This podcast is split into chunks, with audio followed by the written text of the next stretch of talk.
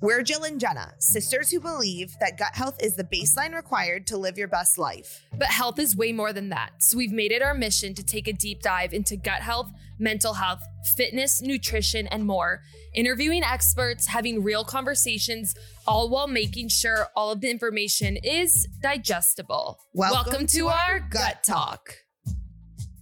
Hey, Gut Talk fam, and I guess Jenna. Hey, Jilly. We are so excited about today's guest. Jenna, real quick, give us the lowdown on what we're going to be asking our listeners this week. If you are a part of the Gut Talk fam, we would like you to one, subscribe to our podcast, and two, give us a little rate and review, if you will. It helps us out a lot. We'd really appreciate it. And now, without further ado, we have America's Gut Doctor on the podcast today, Dr. Vincent Pedre. And we are so excited because our goal when we bring on experts to the podcast is we want them to break it down for us. We are not trying to confuse anyone. We want basic gut health for dummies type information. And we really feel like we achieved this with Dr. Pedre. He gives us a lot of really great tips, mm-hmm. easy things that we can do to make changes to help us, but he helps us also understand gut health better. Would you agree, Jen? Absolutely. And he is the author of Happy Gut and his new book coming out in April, The GutSMART Protocol. So not only does he have these amazing books, he's also an amazing teacher to where he is able to break this down into a very digestible format. I will say that Dr. Pedre's book was very relatable for me because he talks about those people who go to multiple doctors, Western medicine doctors, which he himself is trained classically, and they come back with no results. Oh, everything looks clear, everything looks fine. And that's really what drove him to getting into more holistic medicine, is because he realized how many people were going undiagnosed or weren't getting solutions to their problems. He's very solution based, which we love. But, Jenna, what are some topics they can expect today? Yeah, so we dive deep into bloating, what it is, what causes it, and what to do about it, leaky gut, what causes it, and tips to support it, the importance of stimulating your vagus nerve, which is really interesting because I know both of us don't know too much about it. No. And if you know Jenna, you know the girl loves to sing, and he fully supported her singing career today. You'll find out why. Hallelujah. And he also goes into nervous system, the importance of meditation, mindfulness, and breath work because those were key factors into healing his digestive system. I think you're going to have a lot of light bulb moments today.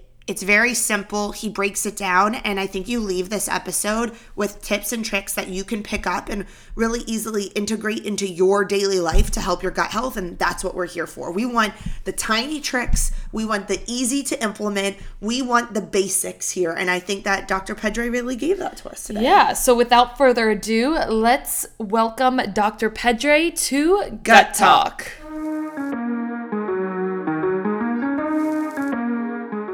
So much for joining today. We're really excited. Obviously, our podcast is called Gut Talk because we care so much about gut health.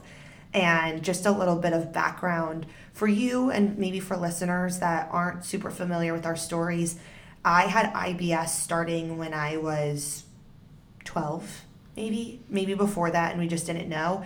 But I joke that we grew up in Northern Virginia. I joke that I know where every public restroom is in Northern Virginia because I always had to go and it was always an emergency. There was a lot of mom r- racing to the nearest Target, Costco, anywhere, and just like beelining for the bathroom. And I also went to multiple gastroenterologists, and um, your book actually really resonated. There was Jenna sent me a screenshot actually of a page, and you basically describe all these symptoms that someone who you saw had, and you said, you know, maybe you might resonate with her because she had, I think, a colonoscopy, and they said, hey, everything looks good. It's probably just stress. Calm down, and you'll be good. They actually tried to put me on antidepressants in college, not because I was depressed, but because they were trying to slow the signal from my gut to my brain down. And to make a really long story short, uh, it wasn't until I was 23 years old, fully out of college, that we went to someone more holistic. And she was like, Oh, all of this is fixable. And it was like, what? I felt like it was the ultimate Christmas present, birthday gift mm-hmm. ever in life to be able to hear those words because I no one had ever told me, "Hey, you can do something about this." So, I know we're going to dive into a lot of gut health topics today, but what you said in your book really hit home for me because I'm like, yes, I feel seen. that was me for a decade, literally. But that's why we're so excited to talk to you today about a number of different gut health issues. And I I had IBS, but Jenna had bloating, a lot of it, the painful hard bloating. And so we wanted to talk about bloating, I think, to kick it off, right? Mm-hmm. The best way to start is like, can you go into a little bit of what causes bloating? Yeah, so one of the uh, most common and biggest gut p- complaints, right, is bloating. If you ask people, what do they, what do they most suffer from, and it's bloating. The thing is that bloating, again, is just this one big word, this umbrella. Like you think bloating is one thing, your pants don't fit, you feel like your belly's sticking out, you've got to loosen the top of your pants, or you're wearing elastic pants because you know you're going to get bloated and you just want to ha- be able to just be comfortable but bloating, even though it's this, this thing that seems to be one thing, it could be caused by a whole bunch of different issues. So it could be a dysbiosis, and that means an imbalance between good and bad bugs in the gut. But that could be bad bacteria, that could be parasites, that could be yeast overgrowth, um, it could be food sensitivities and it could also mean that you have actually too many bacteria growing in the small intestine, something called small intestine bacterial overgrowth, which we talk about both in holistic circles as well as Western medicine. The lesser known entity is SIFO, which is small intestine fungal overgrowth, which can happen at the same time as SIBO, or it can happen as a result of having been treated for SIBO. Now, bloating could also mean that you've got leaky gut, that you have digestive enzyme insufficiency. You might have low stomach acids. You're not breaking down your proteins well enough. So, foods are not getting fully digested in your upper GI tract from the stomach to the small intestine.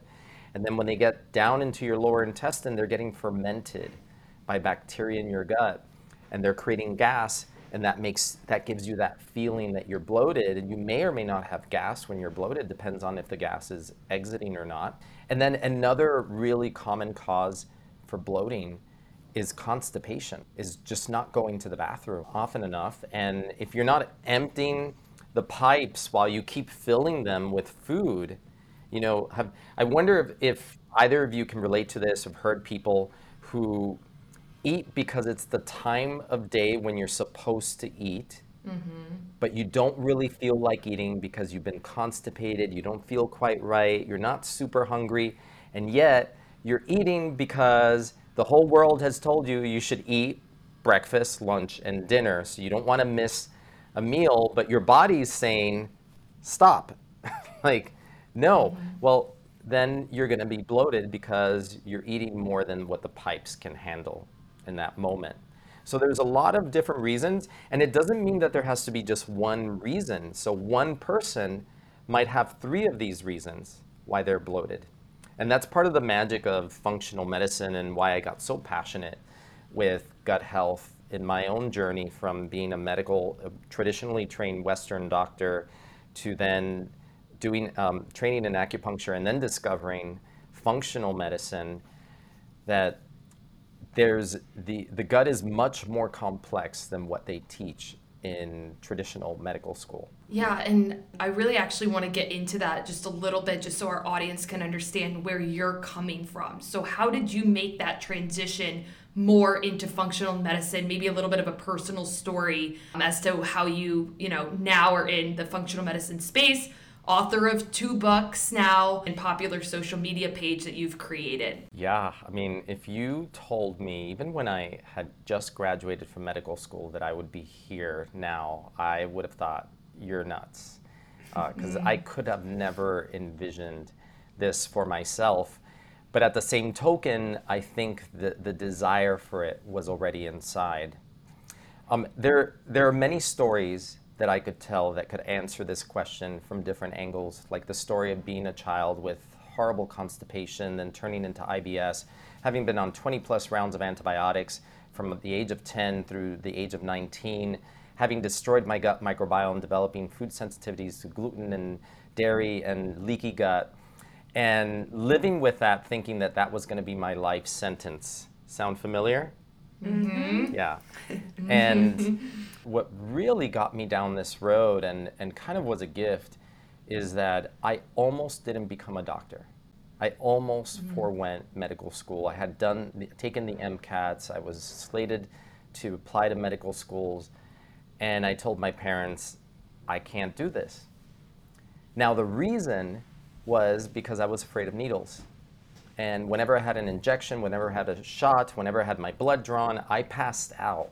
There, there was no way that I was going to be around a needle and I would not be losing consciousness, vasovagal response. And next thing you knew, I, the, the room was turning black and I was out. And so I was really afraid that that one issue was going to prevent me from being able to be a doctor because how was I going if I can't have a needle like how was I going to handle needles and stick needles in people like and and that was the big elephant in the room for me but it was actually the biggest gift because it led me to discover a book called The Relaxation Response. Now, this is back in the 90s. You have to imagine when meditation, yoga, breath work is not mainstream. Mm-hmm. It is way out there in the corner. Very few people are doing it. The, the crazy thing is so, my, my family is from Cuba, and I had my godfather, who's Cuban and related to me, he was uh, my mom's cousin. He was pescatarian, he was Buddhist, he, he did yoga and he meditated and he would talk about that the rest of the family would think it was a joke and they would make fun of him. And you know the rest of us because it wasn't in our norm we were like okay he's kind of interesting you know look at him. And yet i think some of that must have filtered in. And when i discovered this book the relaxation response written by herbert benson a harvard trained physician i thought okay i can trust this. I'm going to start doing these breathwork exercises because I need to conquer, I need to understand why does my body rebel against me? Right. You know, and people have gut issues, they probably they feel the same like why is my gut rebelling against me? And I discovered breath work and started diligently doing breath work. That led me to meditation. I started doing guided meditation. Again, I'm going to date myself. I was listening to CD CD-ROMs mm-hmm. with my headsets. I had a portable CD-ROM, mm-hmm. and I would lie in my bed in my room at my parents' home, and because I, I had like eight months off before medical school, I finished college early, and I meditated every day for 30 minutes, and I did my breath work exercises, and little by little, that internal state, that imbalance between my parasympathetics and sympathetics started shifting and I and I basically was able to gain control over my autonomic nervous system, which we think is not under our control. And actually, this ties in and is so related to what I write in my book and what has shaped me. And I was able to conquer my fear of needles by learning how to breathe and to meditate and to visualize so I could change that internal state, that freak out that was happening that would put me into this fight or flight and I would pass out. And that shaped the type of doctor that I wanted to become. And around the same time that I was getting into yoga, meditation, breath work, I discovered Deepak Chopra, I discovered Andrew Weil, spontaneous healing, quantum healing. Those were the two big books that had come out in 95 when I was graduating from college and I just devoured them. So by the time I got into medical school, I was meditating every day. I was doing yoga several times a week. And I had completely shifted the way I approached life and my mindset and was starting to rewire my brain.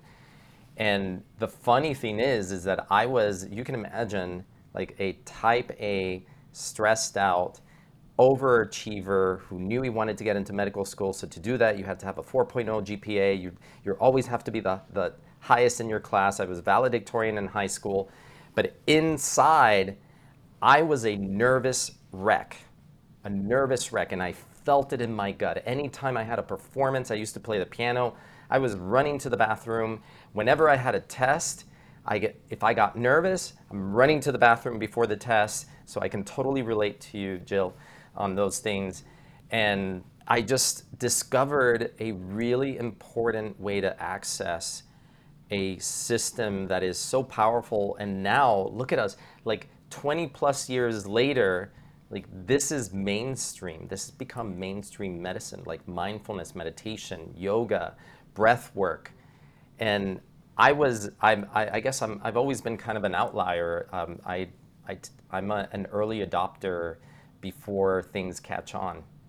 It's funny you say that because I was about to say, like, now what you're describing and all the things you were doing daily, you're cool. Like in, in today's Yeah. world, you are goals, you are trendy.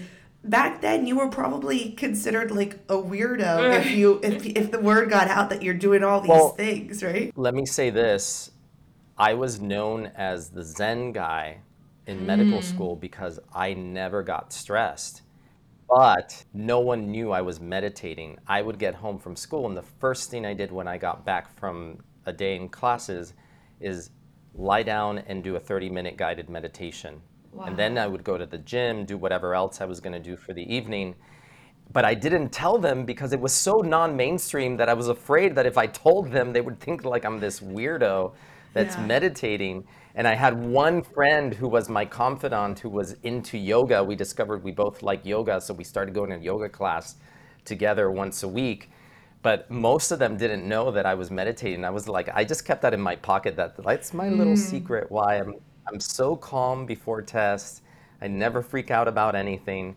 And yet it, it was such an important skill for me to develop and, and also I think in a very pharmaceutical driven culture where so many people want to take a pill to not feel mm-hmm. anxious, to not feel depressed, to not worry, that I was able to discover that that power is inside of us through very simple techniques of breath work, meditation, mindfulness, which is why I write about that in my upcoming book, Smart Protocol, because I think this is, you know, my approach has always been mind, body, spirit, and I've been very inspired by the work of Deepak Chopra, Mark Hyman, Andrew Weil, and I really believe that the true medicine, when you're practicing real medicine, you're you're helping a person at all those levels integrate all parts of their being, and that's why I think this part of it you know everybody wants to know what do i eat? What do i you know what supplements to take? Do i take a probiotic? Do i not take a probiotic? But you can't out supplement and you can't out diet a stressed out lifestyle. Yeah. It's it's actually Jill explained a little bit of her story, but um, you know, my background, I was the anxious kid like you said you were. I mean, so much so I was, you know, I really competitive at soccer. And I would go to the bathroom. It's not TMI on gut talk. I would go to the bathroom before every single game because my gut brain connection, my autonomic nervous system was not good. And everyone, our family, just looked at it as Jenna's just this nervous Nelly. We were we would get so we're like we drove all the way to Pennsylvania. The game's about to start. Jenna's the starter, but is she Uh-huh. gonna start because she's on the toilet? And it was so funny because like our dad's like, get off the toilet, Right. go play soccer. Like, what's wrong with you? But the what I why I brought that up is because one, that was such a big part of my life, but two, goodness, did I wish I could have had that, you know, meditation and mindful practice, m- mindfulness practice like you did when you were in school or younger because I had none of that. Everyone just looked at it as Jenna's just a nervous Nelly. And so I have and I'm still trying to tackle and I would love to to hear that you've rewired your brain and I've done a lot of that work and I know that when that work when I'm not doing it is when I kind of lose that control a little bit more. But I, I would love for you to dive a little bit more in as okay, brain gut connection, the autonomic nervous system. What are things that people can do, and how do we really tackle? You, were, you mentioned yoga, meditation. If you can go a little bit more into that, because I know it's so connected and I mean, goodness, how many of us are stressed out these days, as everyone would call it? I, I think also not just how many people are stressed out mentally, mm-hmm. but how many people are biophysically stressed through the way they live their lives. Mm. Because I have a lot of patients who don't think that they're stressed. And then when, when I take an inventory of their lives, they're rushing to work, they're constantly traveling for work, they're eating lunch really fast, then they have a work dinner, they have to go entertain, they have some drinks. And I tell them, you know, even if you don't think you're mentally stressed, your body is freaking out. Your body is is biophysically stressed. And it's intaking that and what biophysical stress can do is it deactivates your vagus nerve. Now to understand, so you mentioned gut brain connection and when we think of the gut brain connection, well how are they connected? They're connected in many different ways, but one of the main ways is through the vagus nerve.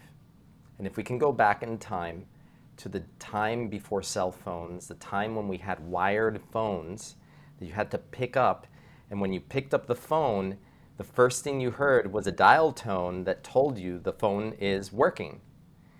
Well, think of that dial tone. So, that vagus nerve is the telephone wire connecting your brain and your gut and your gut to your brain. Except 80% of the wiring is pointing up to your brain, not down to your gut. So only 20% is coming from brain to gut, 80% from gut to brain. And that's why in, in my book, when I was working with the, the, infra, the graphic designer to make the infographics, we made a gut brain connection infographic that shows the brain and the vagus nerve and then the stomach. And I was like, you know, let's make this cartoon like, let's put some eyes in the stomach, like cartoon mm-hmm. eyes. And then let's make it look like the stomach is speaking. And then let's put an old telephone right next to the, the stomach. And the thing is that when you lose vagal tone, then your digestive system is not going to function properly. So, ways to know that you've lost vagal tone you have a pit in your stomach, you eat, and the food sits like a rock in your stomach. It feels like it's not emptying. An hour after you eat, two hours after you eat, you still feel like you just finished eating. You feel bloated, you don't feel so good.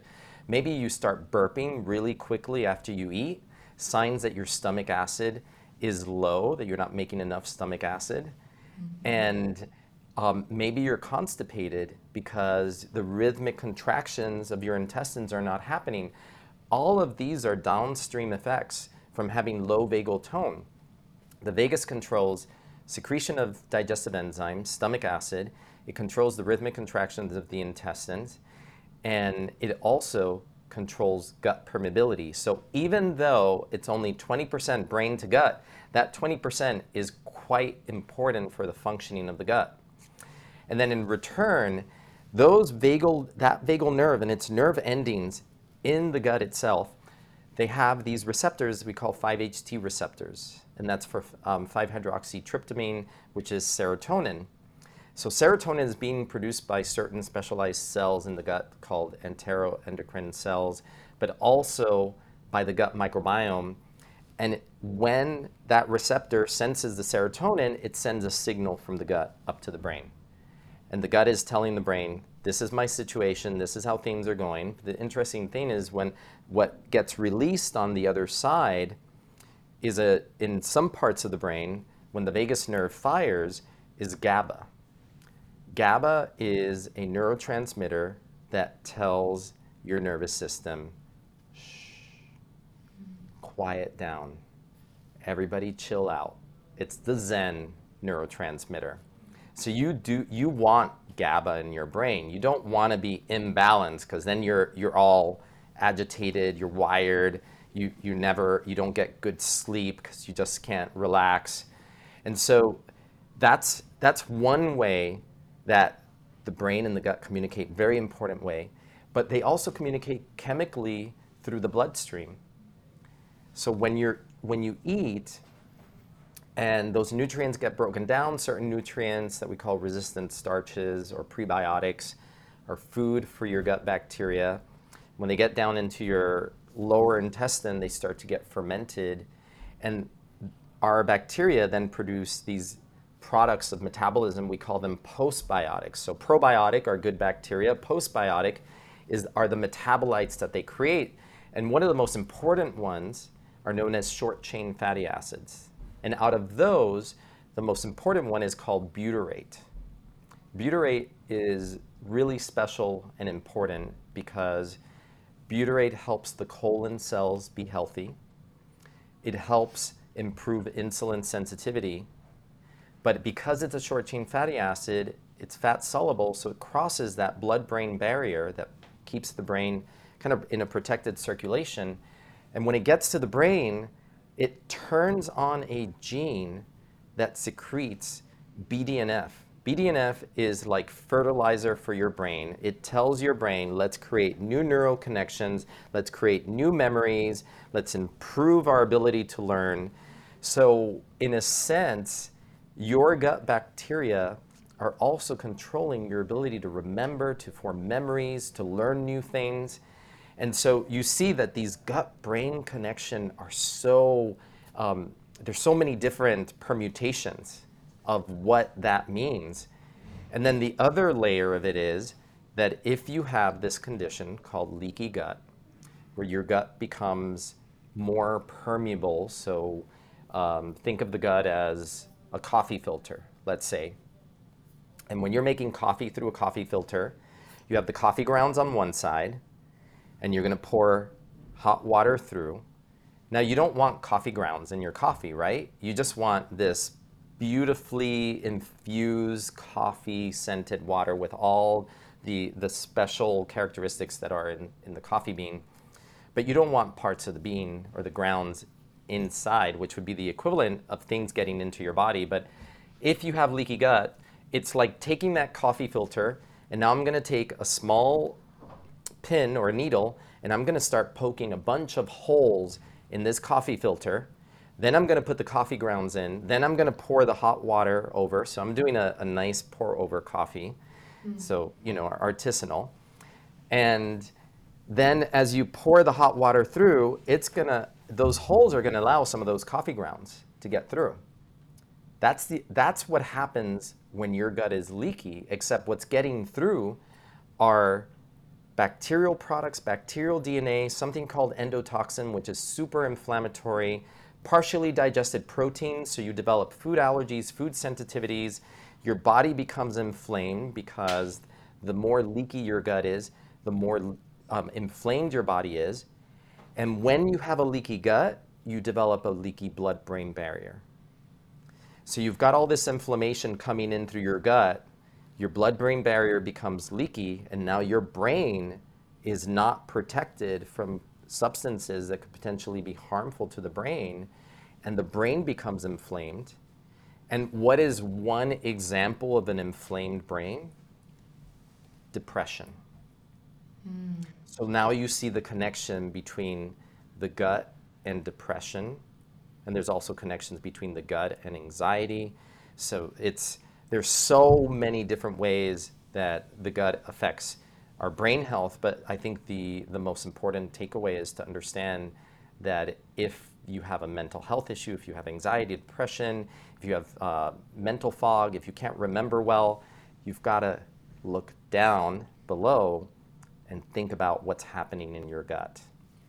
So, I love that. I think all of that is great. And it's really helpful to understand how those things are actually connected. If you're listening right now and you're like, okay, that sounds like me because I either have brain fog or I've been told I have leaky gut, what do you do? Like, where I know you talked about yoga and meditation and, and really slowing down. You also mentioned making sure that you're calm when you're eating, not be, not living as stressed of a lifestyle. But I also heard you say butyrate. I take butyrate because I am very stressed. We're working on it, but um, I am someone who will burp a lot after a meal, and um, I will get really nauseous actually sometimes after I eat. Who can? How do you know to take butyrate? Because I still I talk to Jen all the time. She's like, you need to take butyrate. And I'm like, but what? Why? Like, how do I know that I need it? Let's break it down into parts. So, first of all, I mentioned this earlier. Burping is a sign of low stomach acid, especially if it starts happening right after you, like right when you're eating, like within minutes. And it feels like you're forming gas. Now, it could be like maybe you're drinking a sparkling water, like I have in this glass right here. Maybe you're eating your food too fast, so you're gulping in some air with your food. That could lead to burping. But if you're chewing your food well and you're still like start to burp, that's a sign that maybe your stomach acid is low and your stomach is not breaking down protein properly. So you've got to think about maybe you need betaine HCl to supplement some of that stomach acid and get your stomach to, to create more acid. And you might also need some zinc carnosine for the stomach lining to help heal the lining so that your stomach can start creating its own acid.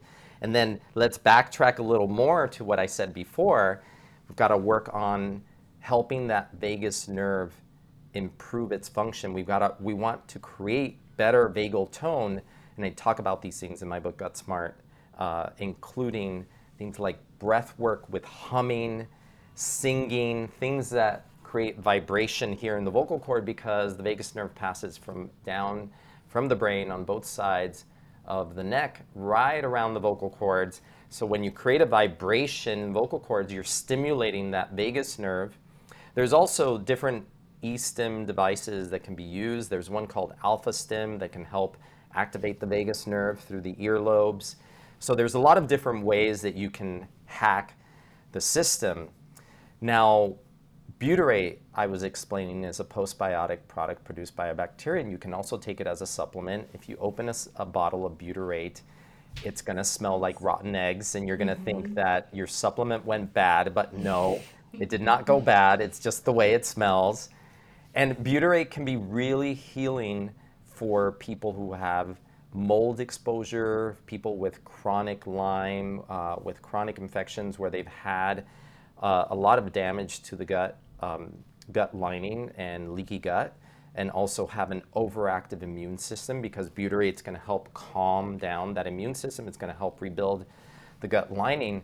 But ultimately, we want to support those butyrate producers inside the gut. And how can you do that? Well, one of the best ways is to support microbial diversity by eating fermented foods. Now you're going to say, well, what happens? You know, not everyone can eat fermented foods, and that's why when I was putting together my second book, the GutSMART Protocol, I wanted to create a personalized plan because I realized that no two guts are the same. So how can people's diets be the same if your gut isn't the same? It's not functioning the same. One person can eat one thing and they're fine, um, like my older sister, I used to joke she has an iron stomach, whereas I was the canary in the coal mines who was born with a very sensitive stomach, and I couldn't just eat anything because I didn't know how it was going to sit or I was going to be running to the bathroom. So, supporting the gut microbiome, first, personalizing it, understanding if you take the GutSMART quiz in my book, it tells you if you're mild, moderate, or severe. People who fall into the severe category cannot have fermented foods. But I'm going to tell you why fermented foods can be so powerful is we think of how do we feed the microbiome? We think of prebiotics, think of eating a lot of fiber. And we thought that that's what created microbial diversity until a study was published by Stanford University in 2021 where they took a group of women. It was about 18 women. They split them into two groups. One it was a fiber-rich diet, one was a high fermented foods diet and they looked at them over 10 weeks. They measured a whole bunch of things, including stool microbial diversity and inflammatory markers and immune function. And what they found was that, you know, and, in, and let me let me preface this by saying that in functional medicine, we teach eat the rainbow, eat a lot of fiber, get a lot of different plant based foods. That's going to be the best thing for your microbiome. That's going to um, help promote microbial diversity. And that's how I was going into reading this study, thinking, you know, it's almost like which part wins? Is it the fiber rich? Is it the fermented foods? And turns out that it was the fermented foods, the high fermented foods uh, group, that had a change in their microbial diversity, so improved microbial diversity. And for anybody who's listening, just think diversity is good and lack of diversity, a narrow microbiome, is bad. The less diverse your microbiome, the more likely you're going to de- develop something like inflammatory bowel disease or chronic uh, gut issues. So, diversity is good, and we found that fermented foods support diversity, and they also lowered 19 inflammatory markers. Wow. The high fiber diet group, that did not happen.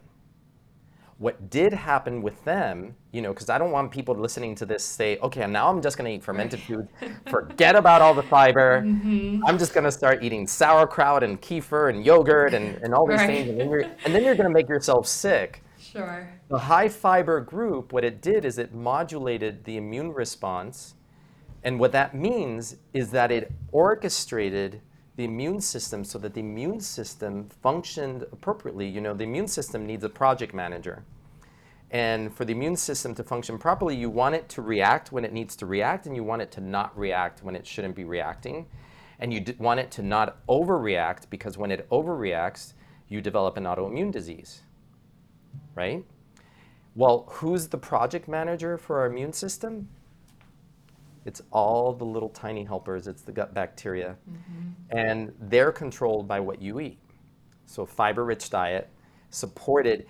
But even within that group, they found that the group that did best was the one that started with a better microbial diversity. Interesting. So, again, microbial diversity is the holy grail. And if you can eat fermented foods, what I did in my book is I divided people based on a GutSMART quiz score into mild, moderate, or severe. And even if you're moderate, so severe you can't have fermented foods. Your gut is not ready for it. They're going to make you sick. When you're moderate, you know, we have to get out of the American way of thinking that if a little is good, a lot is going to be even better. Right. When, it, when it comes to things like ferments, you know, you're not going to do a cold plunge and jump right in. You're going to dip your toe in and you're going to test it out. And I talk about in my book that you you might start with a quarter teaspoon. That's it, mm. like a tiny little amount. You're testing, and it might sound crazy, like a quarter teaspoon. That's so small. I have patients that are that sensitive, and you have to you have to travel really gingerly because if you go too fast, too quickly, then you make them sick, and getting them back even to where they started can be a bit of work. So it's almost better to go slower and err on the side of caution than to go too quickly thinking, well, this is good for me. I heard I should have yogurt, I should have all these things. But overlooking the body signals that are telling you, this is making me sick. I'm getting more bloated when I eat yogurt. But yogurt is good for me, so I should eat more of it but then I get bloated, but I'm going to ignore that because the yogurt is good for me. Mm-hmm. No, you can't. Don't ignore your body signals. Right. I, I love that. And I think that's a very important point because being in the gut health space, we are constantly being asked, what probiotics should I take? and what fermented foods do you eat? And I think it's really important to note, and I believe part of it is due to a histamine reaction. You can correct me if I'm wrong, but yeah, it could be a multitude of issues, but yeah. I'll, I'll let you ask. What are symptoms besides bloating maybe that people might see when it comes to eating fermented foods? And also, I know probiotics are easily equated with gut health, but I think it's that I want to make that point that you just made of probiotics aren't for everyone and it depends on what level you're at when it comes to having gut issues. Yeah, and, and just to kind of circle back and, and loop back to the question that Jill had asked earlier about the butyrate and should I take butyrate and how do you know? You know, it's kind of like you need clinical guidance. So you working with a practitioner who can understand based on your symptoms and your, the course of, of your healing process over time, whether they're right or not. But ultimately, we want to support those butyrate producers which are supported through fermented foods and by supporting your gut microbiome because there's something else that happens in your gut that's called cross feeding, where one bacteria supports another bacteria by producing postbiotic um, metabolites that are gobbled up by this other group of bacteria. So, so you understand this, it's a really complex ecosystem. But going back to the ferments and the type of things, if fermented foods aren't right for you, um, and you have histamine issues, for example, which are always, it, if you're histamine sensitive, it's because you have leaky gut, you've got a disturbed brush border, you're not making enough enzymes, and one of those enzymes is called DAO, or diamine oxidase, which breaks down histamine in your foods. So then you have to be really careful about eating foods that are high in histamine because your body's not going to be able to handle it. But why is your body not able to handle it? Is because there's been a disturbance inside your gut. You have leaky gut, you have dysbiosis, you have imbalances. So you have to work on those first. And little by little, you'll be able to regain your tolerance for these foods. But if you have underlying SIBO, small intestinal bacterial overgrowth, or SIBO, SIFO, fungal overgrowth, and you have fermented foods, you're not going to be able to tolerate them either. They're going to make you bloated. Uh, if you have too many yeast, they can actually cause a severe die off reaction. So you might get hives, you might get brain fog, headaches, migraines. You're not going to feel well. So those are those are some of the the signs that you might get from eating ferments. You're wondering, okay, why is this happening? Like this is supposed to be good for me.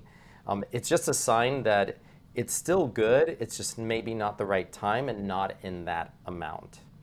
Mm, yeah, that totally makes sense. I think it's hard because, again, someone who's not properly educated with any sort of educational background on it, I'm someone who wants answers. So when I see someone on social media, I send to Jen all the time, oh, would this be good for me? Do I need this? And I think it's really hard for listeners at home too to hear, for instance, I take butyrate and it helps a ton because of my burping and I don't create enough stomach acid. And you relate to that. And so then you want to try it. But sometimes that's good and sometimes it's bad. It's a little funny story. When I was first taking butyrate, it smells horrible. And so I like poured into the cap. But before I realized that, I was in LA visiting a friend of mine and we get into elevator and she turns to me and she goes, you smell terrible. Mm-hmm. And I'm like, I just showered. Like, I don't know. And so we're like sniffing around. I'm like, oh my God, it's my hands. It smells so bad. It was hard to wash off my hands. But anyway, I she was like, why are you it's a very like, it's a very potent smell. Mm-hmm. Yes. But I wanna I wanna speak to something that you said. You know, you're not an expert, but you are the best expert in your body. Mm. On your body. Yeah. And and this is not just for you, this is for everyone who's listening out there because I know there are people out there that are listening that think you have to go to an expert, but this doctor, and they go to this doctor and they tell me one thing, and you go to this other expert and they tell you a different thing. Ultimately, what I try to teach people is how to be their own health guru, how to be your own doctor by really developing that sense of intuition. And it's so interesting because a lot of times these patients are gut health patients and what is our center of intuition? We're sensing things through our gut. You know, we mm-hmm. always talk about gut intuition. That's because the gut brain has more neural connections than our own brain. And we feel things, you know, we're digesting we're, our emotions through our gut. You feel things in your gut. And I think one of the most powerful things is to develop that intuition. I talk about it in my book is the importance of developing that, that awareness uh, that happens before a meal when you're feeling hungry and you're saying, your brain is saying, you know, I kind of crave asparagus, you know, and, and I need some protein. And you don't know why, it might not be logical, but there's an intuition there. Your body's telling you something. And then while you're eating, be tuning in and recognizing when did you eat enough? You know, are you still eating because you're hungry? Are you eating because you're nervous? Are you eating because you're trying to just occupy the time or distract your mind? And then the most important one, the post-meal intuition, when you're you're feeling how you feel right after you ate, and maybe you don't feel so great, and keep a journal and you start writing down like, okay, I ate this, I felt bloated, I started burping within 10 minutes of eating and well what did you eat? And then write it and start looking for patterns you know because it can be it's different for different people. And even though i created these mega food lists that tell you what you can eat and not eat if you're mild moderate or severe in your GutSMART score um, i still in my book talk about the importance of intuition because no meal plan, even one where I've divided things into different categories, can pick up exactly what's right for every single person out there. And so there is an intelligence in you, so I don't want you to discount that uh, because I also, you know, some of my greatest teachers have been my patients. Yeah. What about, um, I don't, you touched on this, what your body says, oh, I need some protein or I need some asparagus. Listen to that. What about the people that say the intuitive eating is telling them that they need Hershey's Kisses and a Pop Tart? Like, yeah. can you can you talk about that a little bit? Well, there are some macro recommendations, like don't have processed foods. But if you're craving these foods, like beyond the need to survive, right? So you're you're just overeating these foods. This is no longer something that's n- nourishing you. It could be that your yeast, uh, that your gut has been hijacked by yeast, and those yeast are sending signals to your brain that's telling your brain, I want more sugar. And you think it's you wanting the sugar.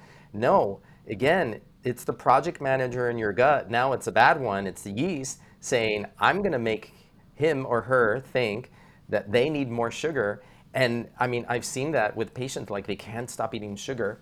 We figure out that they have a yeast overgrowth. You do interventions to kill off the yeast, and suddenly their sugar cravings disappear.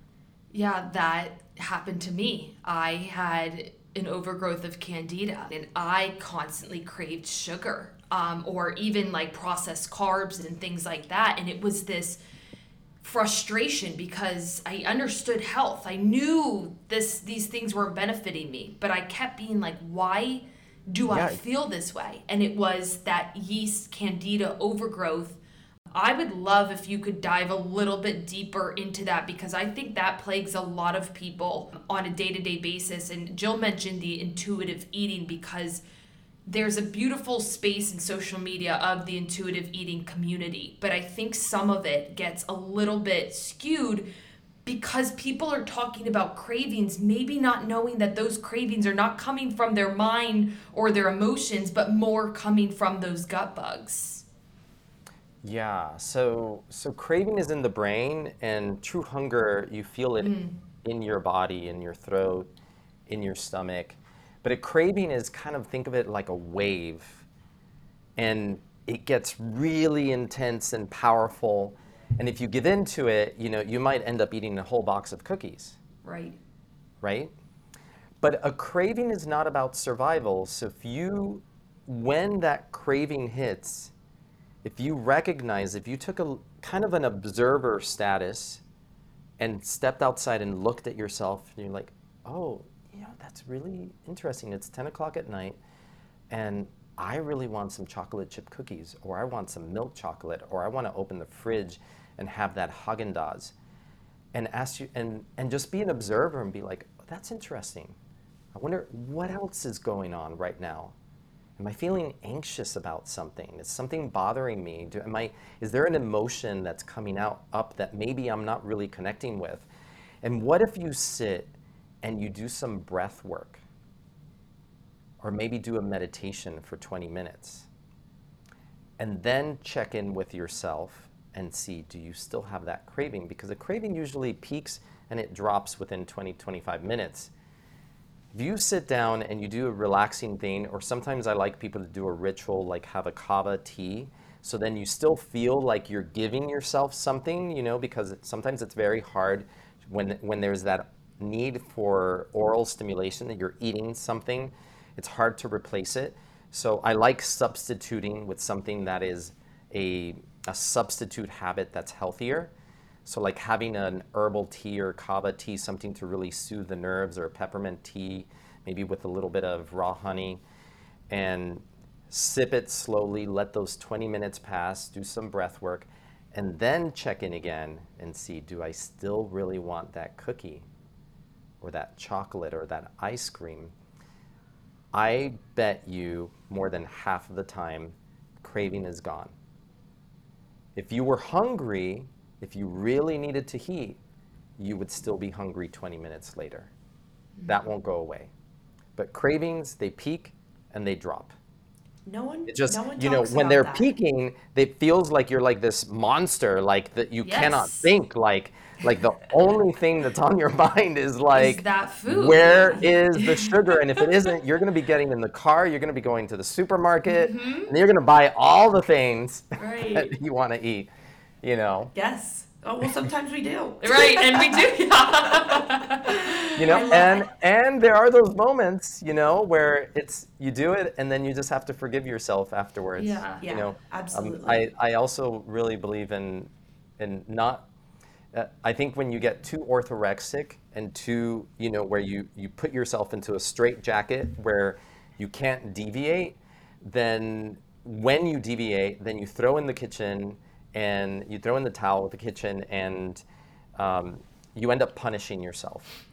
Yeah, and I think that's a really good point because that was happening to me when I uh, had candida and I was trying to, you know, and at the point three years ago when I was trying to fix my gut, it became the complete opposite spectrum of no sugar, no, you know, processed carbs. And it, you know, one could call that orthorexia.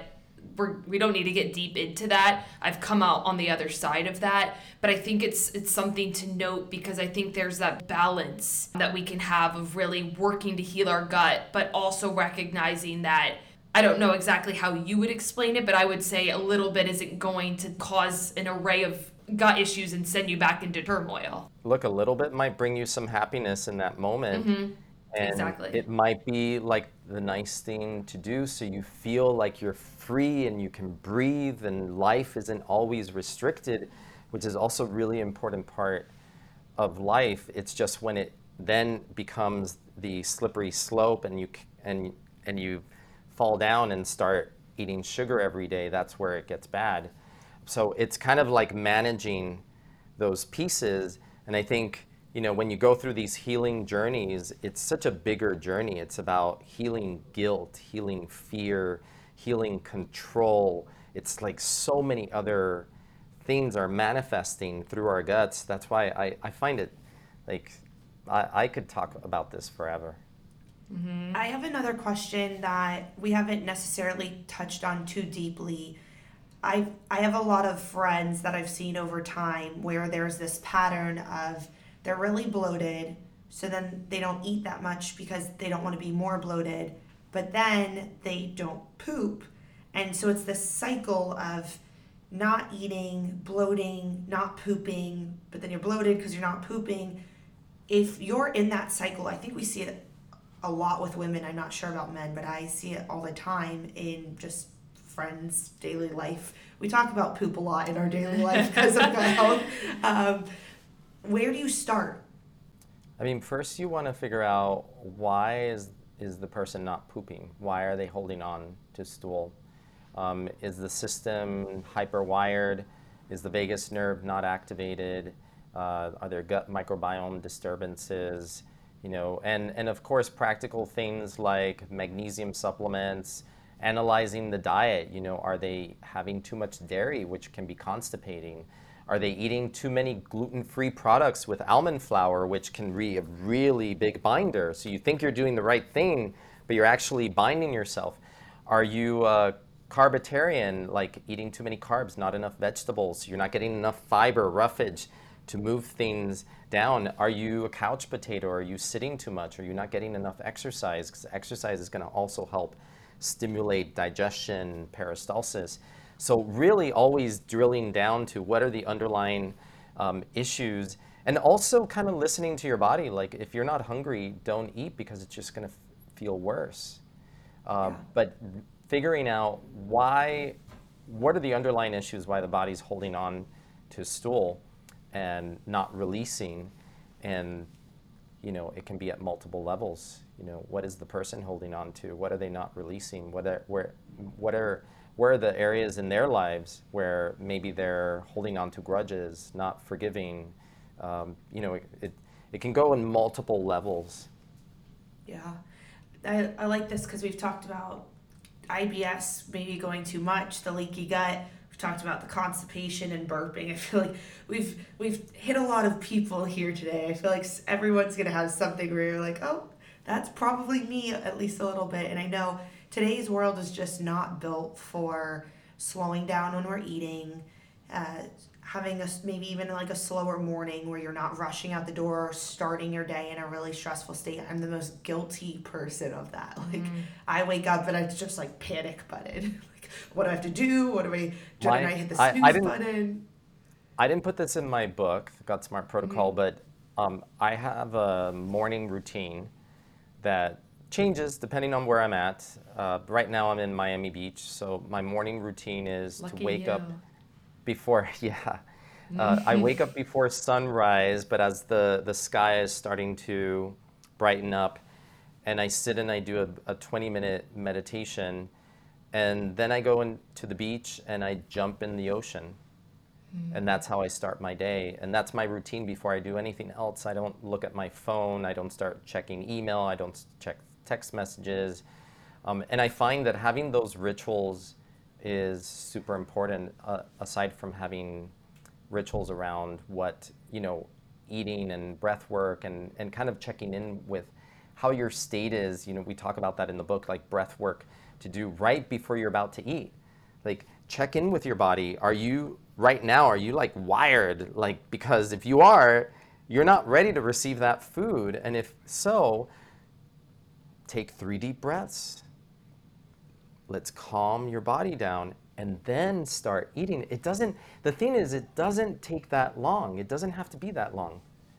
It could just be three deep breaths in your busy day but even just having that little pause is giving your body that safety signal that it needs in order to be able to change its internal environment and get into a state where you're more relaxed and you can digest your food. You said at the beginning rewiring, and I think some of it is rewiring your brain through forming habits or, as you said, rituals that you start implementing on the day to day. Because I know for at least myself, I'll speak for myself, doing those things has made such a profound impact on how I feel, such as taking those few deep breaths before I eat my meal to get into that parasympathetic rest and digest state. And you know, I, if people are listening right now, I think that's such an amazing thing to recognize is what are you doing in your daily life that may not be serving you in terms of if you don't feel good, it could be due to some of the practices you have in place, like Jill said, getting up and sprinting out the door and starting your day that way. Yeah. Yeah, th- yeah, stop blaming other things and look in the mirror and ask yourself, well, what piece of this can I own? And Yep. part of, you know, I would say part of becoming an adult is recognizing the behaviors that create better health for you and and a much uh, more balanced existence that maybe you don't feel like doing every day. You know like so the other day i woke up i didn't want to get out of bed but i i basically went and sat up and meditated with my eyes closed with an eye mask on because i was still half asleep. Mm-hmm. But i'm dedicated to it because i know how it changes my day when i do that even if i don't feel like doing it. So sometimes you got to push yourself past that resistance and do something that you don't feel like doing but you know is good for you. And and that i think is the responsibility that comes with getting older is is recognizing that life is not haphazard and if you're haphazard about the way you're taking care of yourself then you're going to get haphazard results if Yeah, you want consistent results then you have to be consistent with the ways that you take care of yourself Yeah, there's a woman that we follow. Her name's Melissa Wood, and she has a meditation app and Instagram following. And she says, How bad do you want to feel good? Because she talks about getting up every single day before her little tiny kids. And she's like, 5.30 sometimes is so brutal. But how bad do I want to feel good? And that's exactly what you're saying, I think. i know Um, I think i know when we melissa drop this. i've been Oh, do you? oh, okay. Do you? I know awesome. Melissa. I've- You're like, I've yeah, been I'm to- aware. I've been to Mind Body Green conference with her. I actually Oh, sat cool. next to her on a um, flight, I think, from Arizona to New York. Uh, yeah, so Oh. I, I Yeah, know. we love her. We love her. Well, I think one thing that we're going to do is when we drop this episode, we're going to post three things we want to start and maybe three things we're looking to maybe stop to help ourselves and kind of get a little dialogue going because I think there's so many things people can take out of today's episode and we still have so much more to talk about. We're going to have to bring you on again Yeah. and do a part two We could because talk like, for a Jenna- long time. Oh, yeah, yeah. yeah, We and, talk for a very long time. And I, I have a gift for your listeners. If, uh, if your listeners go to gutsmartprotocol.com forward slash gift, they can download a free chapter from my upcoming book, The GutSMART Protocol, with some little surprises, and um, get into the email list and you know just uh, learn more about how gut healing can improve your overall wellness and well-being. Cool, that's very exciting. It sounds like there's quizzes and stuff that you can take too. If I'm guessing, we haven't gotten a chance to obviously read it. We're excited to read it when it comes out in April, but to kind of figure out where you stand and then do things based off of what status you're at. Am I getting am I catching on to some things? Yeah, yeah. And if you pre-order the book, you actually get five special bonuses. One of them is the GutSMART quiz, where you can, at least, even though the book isn't out, you can start to figure out, hey, am I a mild? Am I a moderate? Am I a severe? And start to get an idea of where you're going to have to work or how much you're going to have to work on healing your gut.